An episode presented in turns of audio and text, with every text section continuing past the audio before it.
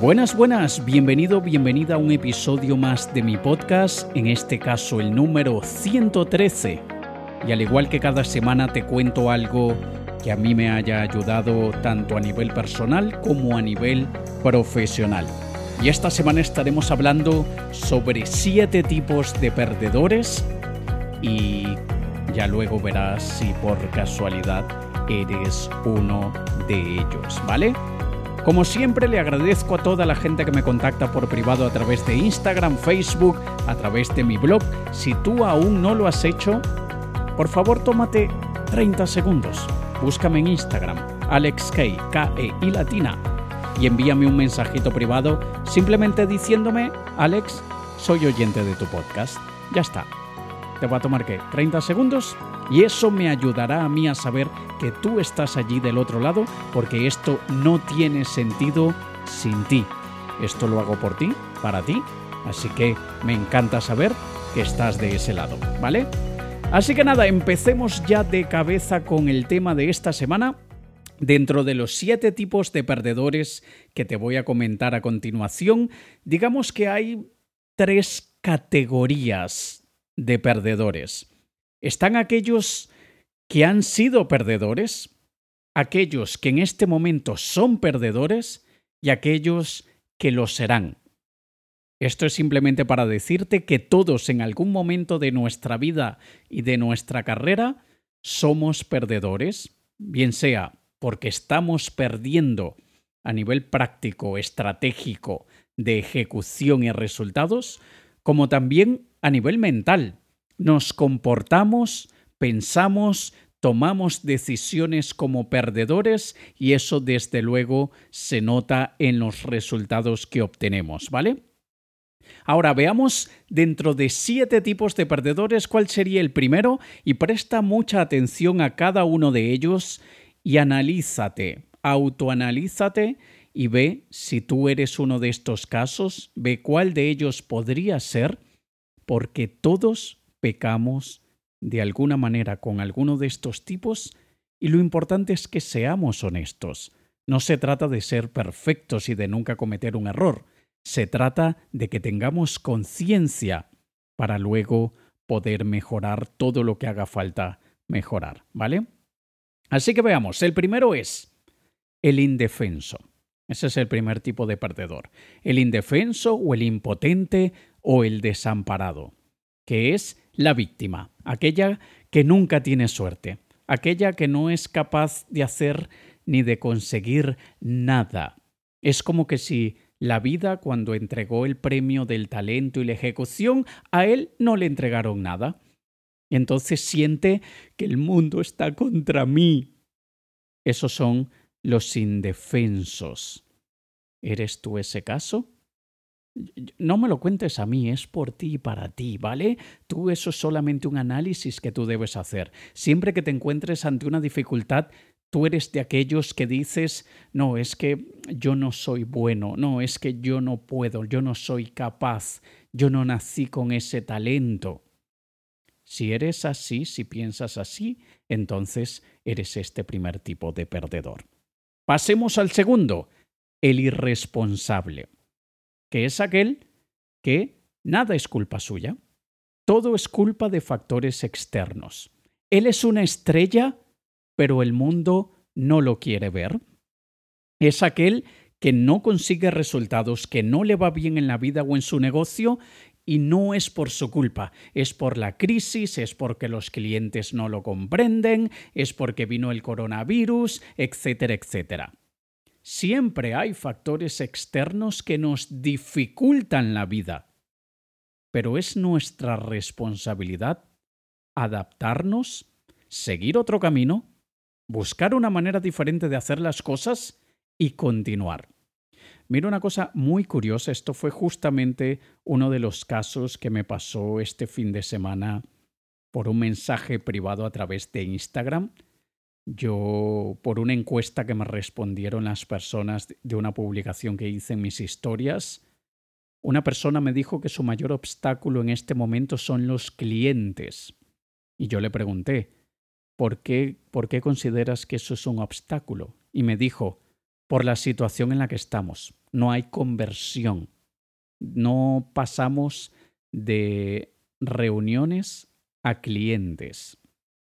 Y yo le digo, ¿eso es verdad? ¿O es lo que te has venido repitiendo para justificar otras excusas? Y me dice, créeme que si fuera excusa no te estaría escribiendo. No me voy ni con excusas, ni con procrastinación, ni con síndrome del impostor, ni nada parecido. Tengo reuniones con potenciales clientes, pero nunca llego a la conversión y eso que derribo las objeciones, escucho al cliente, etc. Y yo le respondo, partiendo del hecho que muchas personas ahora están facturando más que nunca, no igual que el año pasado, ahora, ¿el problema es de la situación que estamos viviendo o esa es la excusa? Eso es lo que le pregunto y me responde. ¿A excusa que te refieres? ¿A la excusa que pone el cliente? Y le digo, no, a tu excusa de por la situación que estamos viviendo. Y le digo, probablemente la razón detrás de tu excusa sea, estoy haciendo mala captación de leads y solo estoy teniendo reuniones con personas que no son mi público ideal.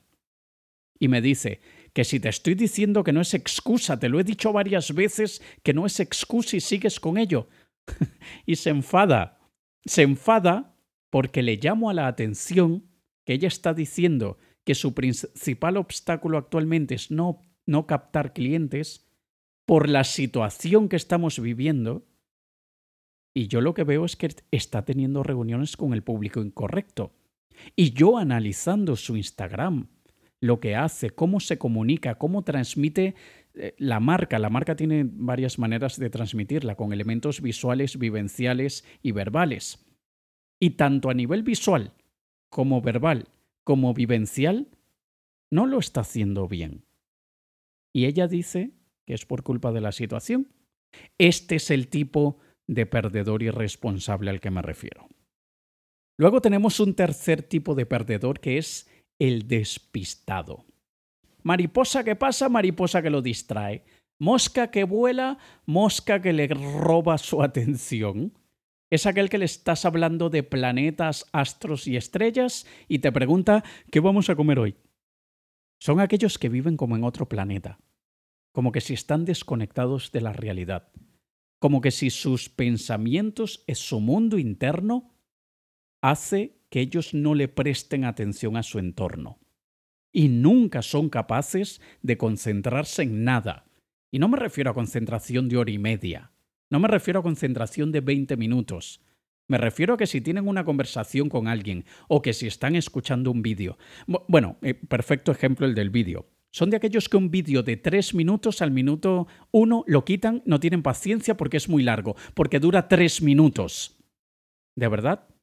Y es porque están pensando en cuatro mil cosas. Porque un vídeo de tres minutos que han decidido ver, como digamos que lo están viendo en YouTube, como YouTube es especialista en llamar tu atención de mil maneras y tú estás mirando un vídeo de tres minutos y te está recomendando otros vídeos allí del lado derecho, tú no estás prestando la atención al vídeo, estás más concentrado en lo que YouTube te está recomendando. Ese es el despistado al que me refiero. Y todos somos eh, culpables en algún momento de este tipo de perdedor. El cuarto tipo es el perezoso. Él sabe lo que tiene que hacer, pero le da pereza. Y espera ver si el problema o la situación se resuelve sola. Porque ya ha visto que en otras ocasiones ha pasado.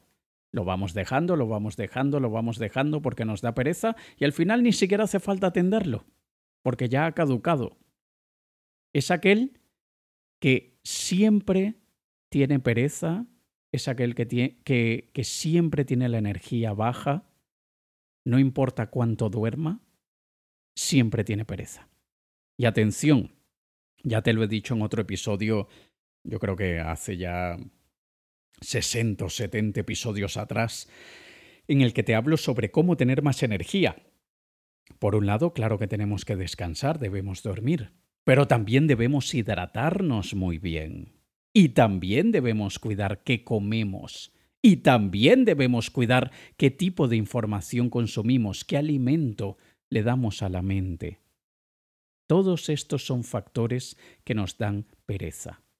Y hay gente que sabiéndolo le importa un comino, siguen haciendo lo mismo, siguen con los problemas de descanso, siguen sin beber suficiente agua, siguen comiendo porquerías y luego se quejan que es que me da mucha pereza.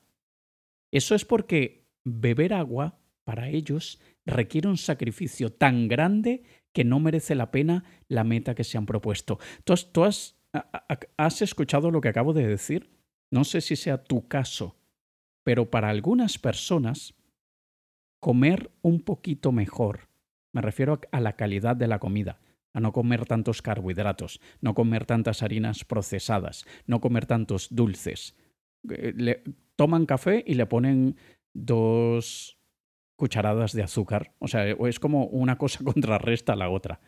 Y son personas que simplemente ponerse un recordatorio en el teléfono para cada hora, hora y media, beber un poco de agua, eso implica más trabajo y más sacrificio que conseguir la meta que ellos quieren. Ridículo. Pero así somos los seres humanos. Luego tenemos el siguiente tipo de perdedor, que es el sabelotodo. Él ya se ha leído un libro del tema, tres artículos de un blog y dos vídeos en YouTube y por lo tanto ya lo sabe todo. Y cualquier cosa que le puedas decir, él responderá, ah, es más de lo mismo pero nunca implementa porque siempre cree que los gurús le están escondiendo secretos para que él no tenga éxito. Eh, no hay nada peor que aquel que cree que sabe, pero no sabe. Es mucho peor que aquel que no sabe. El que no sabe, no sabe. Y probablemente sabe que no sabe. El realmente patético es el que cree que sabe el que cree que es un experto, el que cree que ya todo lo que tenía que saber ya lo estudió en un vídeo de tres minutos en YouTube. Y ellos son tan testarudos y tan cabezotas que en vez de darse cuenta que no están obteniendo resultados porque simplemente no saben lo que deberían saber y no implementan lo que deberían implementar, entonces ellos prefieren decir que es que los gurús les están ocultando algo, que hay información que solamente unos privilegiados tienen acceso. Toda aquella que es pública, ellos ya la han consumido. Ese es el sabelo todo. Luego tenemos al sexto tipo de perdedor, que es el esotérico. el esotérico es el que lo deja todo en manos de Dios es el que lo deja todo en manos del universo. Es el que dice Dios proveerá. Es el que dice los ángeles me acompañan. Es el que dice ya, le he pedido al universo lo que quiero. Y así lo dejan. Que sea, la, que sea la suerte la que toque la puerta y que ponga el culo en la silla y que sea la suerte la que se ponga a trabajar. Yo quisiera que la primera persona sobre, sobre, la tierra me diga cuándo ha visto a Jesucristo sentado delante del ordenador haciéndole la tarea, haciéndole los deberes. Que uno me lo diga. Que le haga una foto y la suba a las redes. Porque es eso lo que muchos esperan. Bueno, ya Dios proveerá. Yo recuerdo que mi abuela decía, a Dios dando y con el mazo dando. Yo no sé exactamente qué quiere decir eso, pero lo que yo interpretaba es, eh, eh, sí, puedes creer en Dios, pero también haz lo tuyo. Y, y esto le pasa a muchísima gente que está en aquella onda de pensar en positivo, de poner toda la energía en la oración, que no tiene nada de malo, atención. La oración es una técnica de concentración de intención y energía que ayuda a la manifestación de deseos. La oración es una técnica de meditación para co-crear junto con otras energías universales lo que nosotros deseamos para nuestra vida. Yo no critico en lo absoluto eso, soy a favor y practicante. Yo no soy religioso, no sigo ninguna religión, soy excatólico, Ahora mi religión es la religión de la vida, del amor y de las leyes naturales del universo. Esa es mi religión, si quieres buscarle algún tipo de, explicación. Soy a favor de la meditación, soy a favor de la manifestación a través de la visualización creativa. Soy a favor de la oración, sea el Padre Nuestro, el Ave María, o eh, la oración a Shiva o a Siddhartha el Buda, quien tú quieras, da igual. Funciona a nivel eh, atómico, a nivel celular, a nivel vibracional funciona. Pero dejar todo allí, como que si viene una magia y hace que, que lo que no existe exista, lo que es inmaterial se materialice, y que si tú sabes que tienes que enviar 10 emails diarios a 10 clientes potenciales, tú solamente con el poder de la oración y el pensamiento positivo y dejándolo todo en manos de Dios y el universo, ¿se van a enviar los fucking emails ellos solos? No. Así que está bien que tengas tu fe, está bien que pongas tus energías, está bien los que lo hacen, los que no, pues también lo que quieran. Pero hay que hacer muchísimo además de esa meditación que muchos hacemos. Y luego tenemos a uno que es parecido al todo, pero su, su comportamiento es muy distinto, su intención es muy distinta. Son los informadictos. Son aquellos que se quieren leer todos los libros, que quieren asistir a todas las conferencias que quieren comprar todos los cursos, les encanta aprender cosas nuevas y de muchas personas distintas. Aquello que les causa el aprender es un rush de serotonina y dopamina tan brutal y se siente tan divino en el estómago que quieren seguir aprendiendo.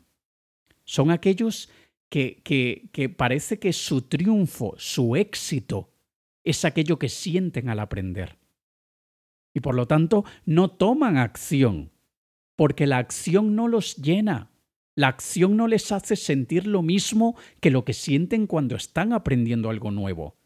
Los llena aprender, ser enciclopedias. Pero son enciclopedias guardadas en un archivo muerto.